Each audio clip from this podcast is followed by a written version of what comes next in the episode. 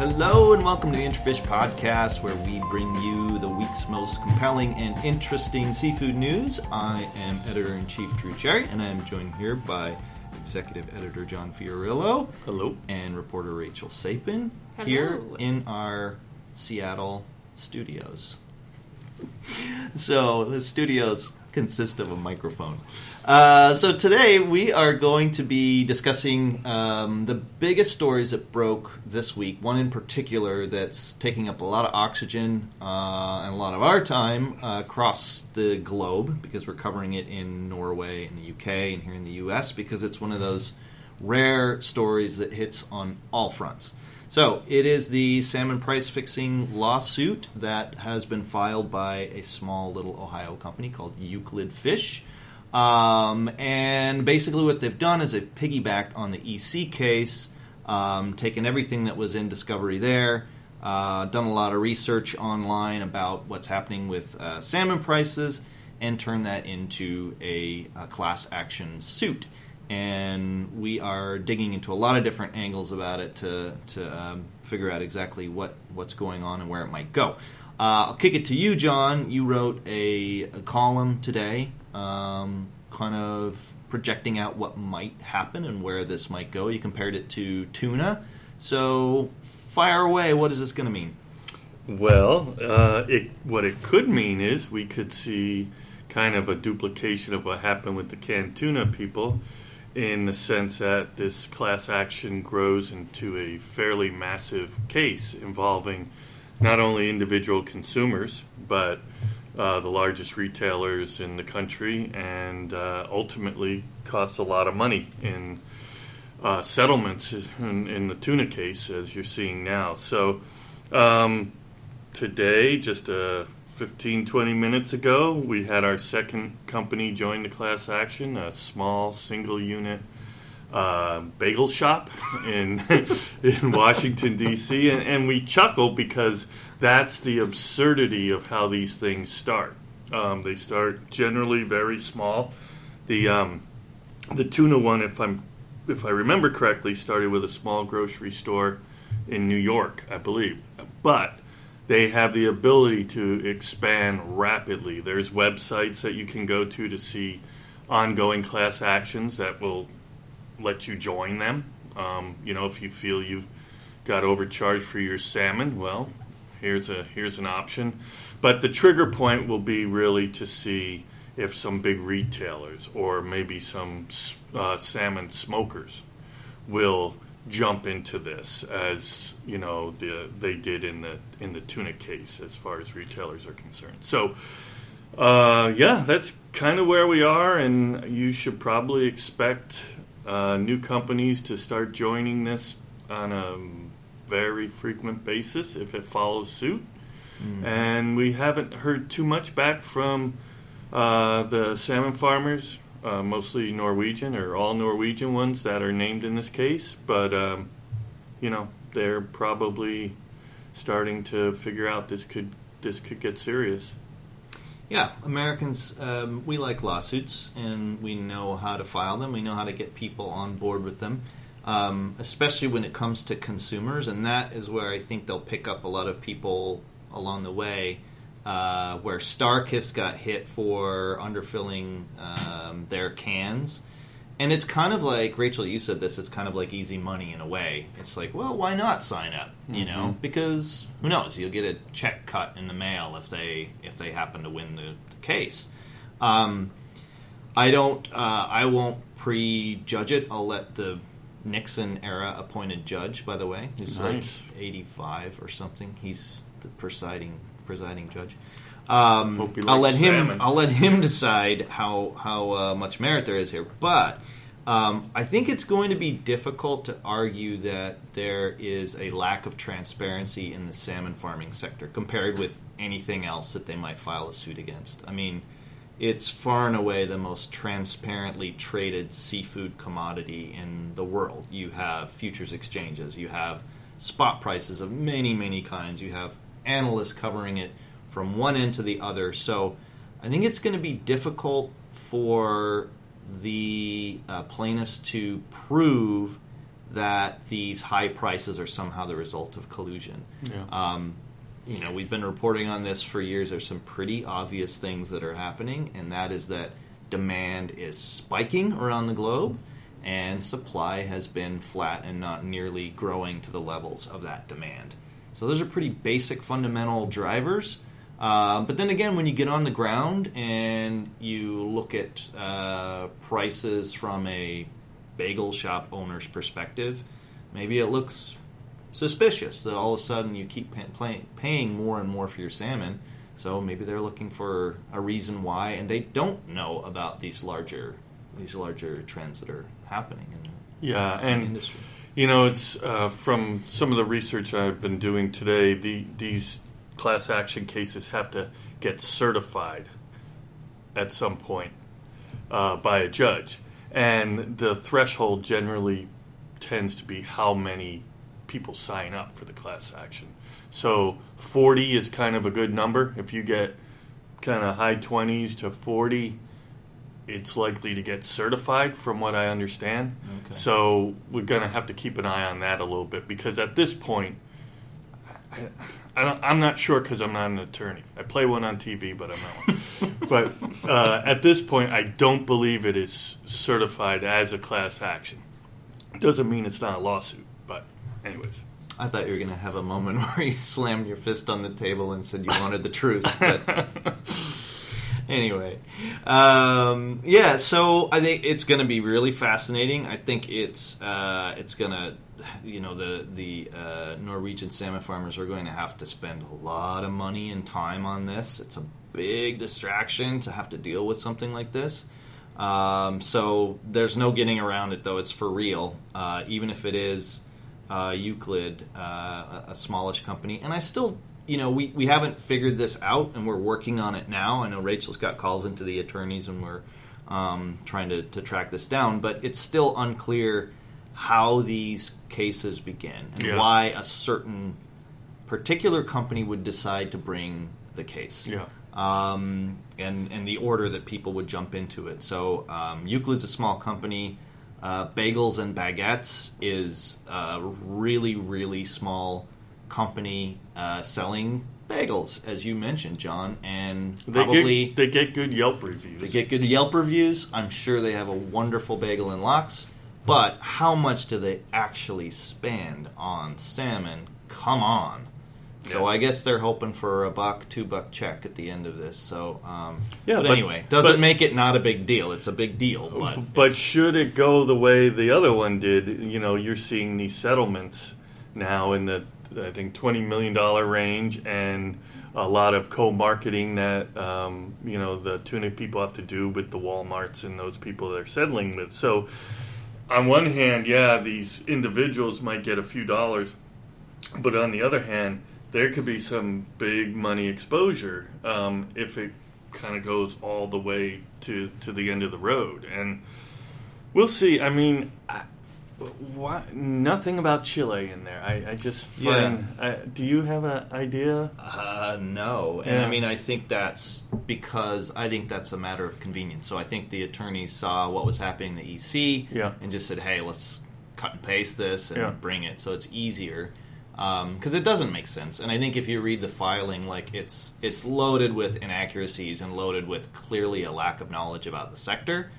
So an attorney did his or her best to put it together and file it, but there's not a lot of you know not a lot of knowledge about the salmon industry and the filing itself. So I Right. think they looked what the EC did, copied it, put it up, and um, otherwise there would have been some some very basic things they would have noted, like the volume of Chilean and Canadian salmon coming into the U.S. and why why would those not be looked at? Yeah. Um, but you brought up a good point, John, and that's that um, as industries consolidate and as the seafood industry consolidates, is this something we'll see more, whether it's tuna or salmon or you know wild whitefish for that matter, Shrimp. you know, shrimp. You know. So is that is there is there a risk of this as companies consolidate that then they become bigger and bigger targets for this? You know, I don't know. Yeah, I mean the the the buyout of Bumblebee by Thai Union uh, triggered triggered all their trouble ultimately. So, and that was a consolidation move. So, you know, maybe I, I I don't know, but you're right. I think they just patterned everything after the EC investigation, which is the same same concept, and thought they'd see if they could do it here. So, we'll see. Yeah, yeah. I think the the EC one is one that probably the Norwegian companies should be more concerned about. But um, if that one does, if they do end up finding that there was collusion in the EC, it, certainly helps. makes the case a lot easier to be made here, even if it's just kind of a bizarre, you know, backwards way to, to kind of um, sell that case on the U.S. market. So Yeah, so I think the thing to watch for now is to see if somebody of importance signs on to this. By that I mean a Walmart, a Kroger, a Whole Foods, uh, whoever it may be. But you know, somebody with some gravitas as opposed to the the bagel shop. No disrespect, but um, and if that happens, you know, that kind of kicks it up to the next level. So Yeah. No, it's going to be interesting to follow. And John, you mentioned too the DOJ.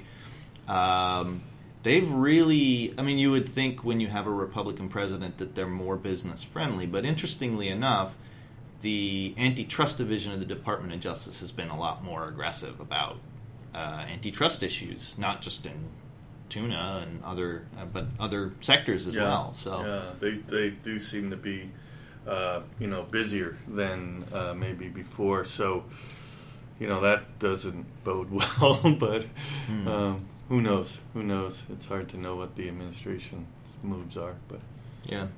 All right. Well, we're not going to be stopping writing or covering that anytime soon. So this is just going to be part of our daily lives for months, years to come. I don't know, but uh, anyway, it's been uh, it's been interesting to follow.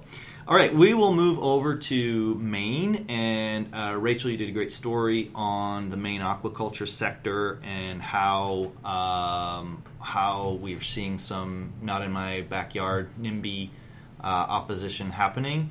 Um, but maybe just give us a bit of background on Maine. So far, it's been a in, terms of U.S. states, it's been a pretty pretty good story there for their aquaculture industry.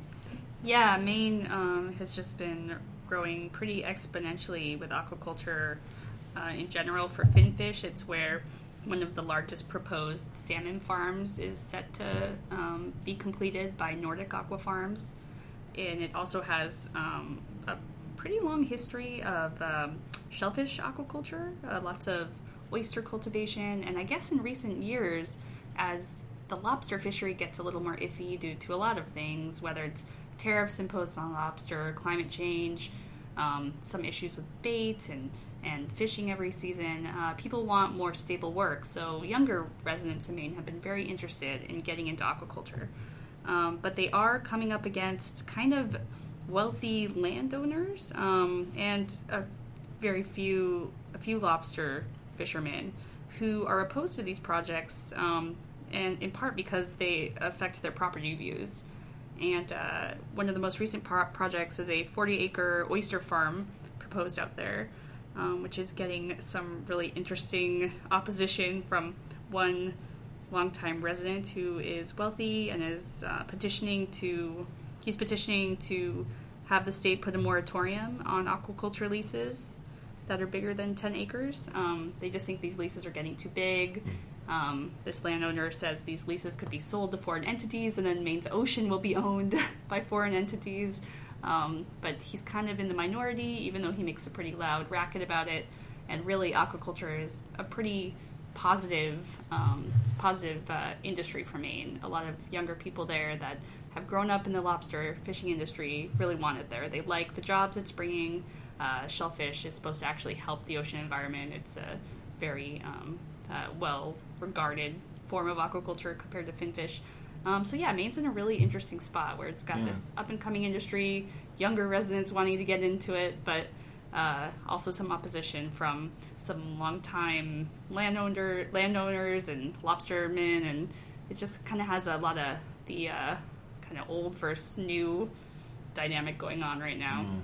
I mean, sort of the genesis of your story, right, was just um, that we've had this opposition to land-based salmon farming in Maine, which has been pretty, you know, pretty loud. Um, I don't know how effective, but pretty loud. Um, and then you have Cooke, uh, who's been uh, operating salmon farms in Maine for a long, long time, um, and has been able to sort of get along there with the community. So, what have they done differently than um, maybe the land-based farmers, or, or what have they done differently than they uh, did here in Washington, where uh, things went really sideways?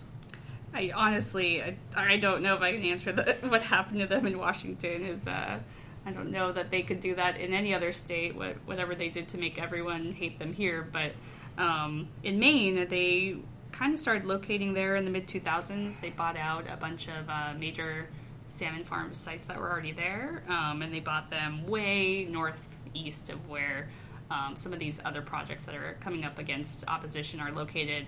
Um, like projects like Nordics are more near Portland, um, Oh, okay. which is like you know kind of uh, main main city. Uh, So it really depends. So like this is more rural, and maybe they have a little bit more social license because they are providing jobs. And Yeah, things. and like where Cooke is, they are in the poorest town in the state. Um, like over twenty percent of its residents live befo- below the poverty level.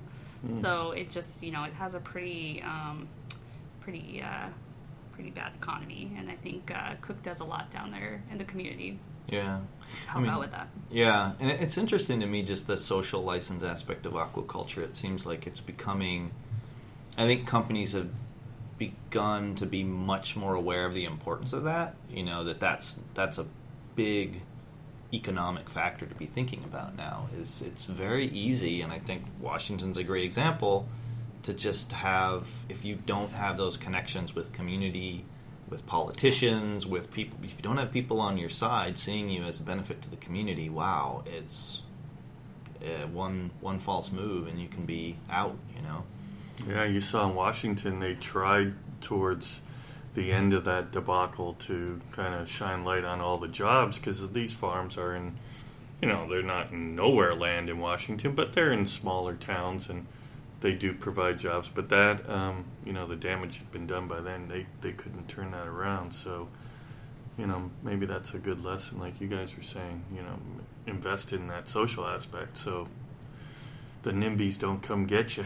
yeah yeah well it's going to be interesting so what do you think where does this go is this a real is there going to be more opposition building to it are we going to see more of this in maine threatening either Cooke or threatening the development there Yeah, I, I think if Cooke did want to expand to some of the towns that these other projects are in, like uh, New Brunswick or um, you know where Nordic is locating, they might come up against opposition. They haven't grown a ton um, from when they purchased the farms that were already there in the mid 2000s. Um, and I think they're just being very strategic and quiet about their plans uh, for that area because I think they realize that they don't want another Washington State debacle for their company, or they'll they'll be kicked out of the U.S. at that point. yeah yeah And the U.S. will have no salmon farming at that point, at least in the water. No, it's all it's all, it's all we for have left for salmon farms is a small cluster in Maine. So, well, who knows? There's land based and there's offshore and there's all kinds of other things that may finally uh, get Americans to embrace aquaculture. Maybe that that tide is turning, so to speak. So we'll see. Um, well, I guess we'll stay in the uh, Pacific Northwest uh, since uh, we've got some developments there on the Pebble Mine. Um, Rachel, for folks that don't know about the Pebble Mine, just give everybody just a one minute overview of why they should even care about a mine if they're in the seafood industry. Um, well, this particular mine is going to be located right um, in the line of fire with the Alaska Bristol Bay salmon fishery, which is like the nation's largest wild Alaskan salmon fishery at this point. Um, it just is booming. Alaska has been having record seasons, um, and this mine could potentially. Uh, if, if things don't go well when it's built out, it could leach acid, you know, into that fishery, into the water. So obviously, people are really worried. Um, and right now, the Army Corps of Engineers is having a public review period for this project um, that's set to end May 30th.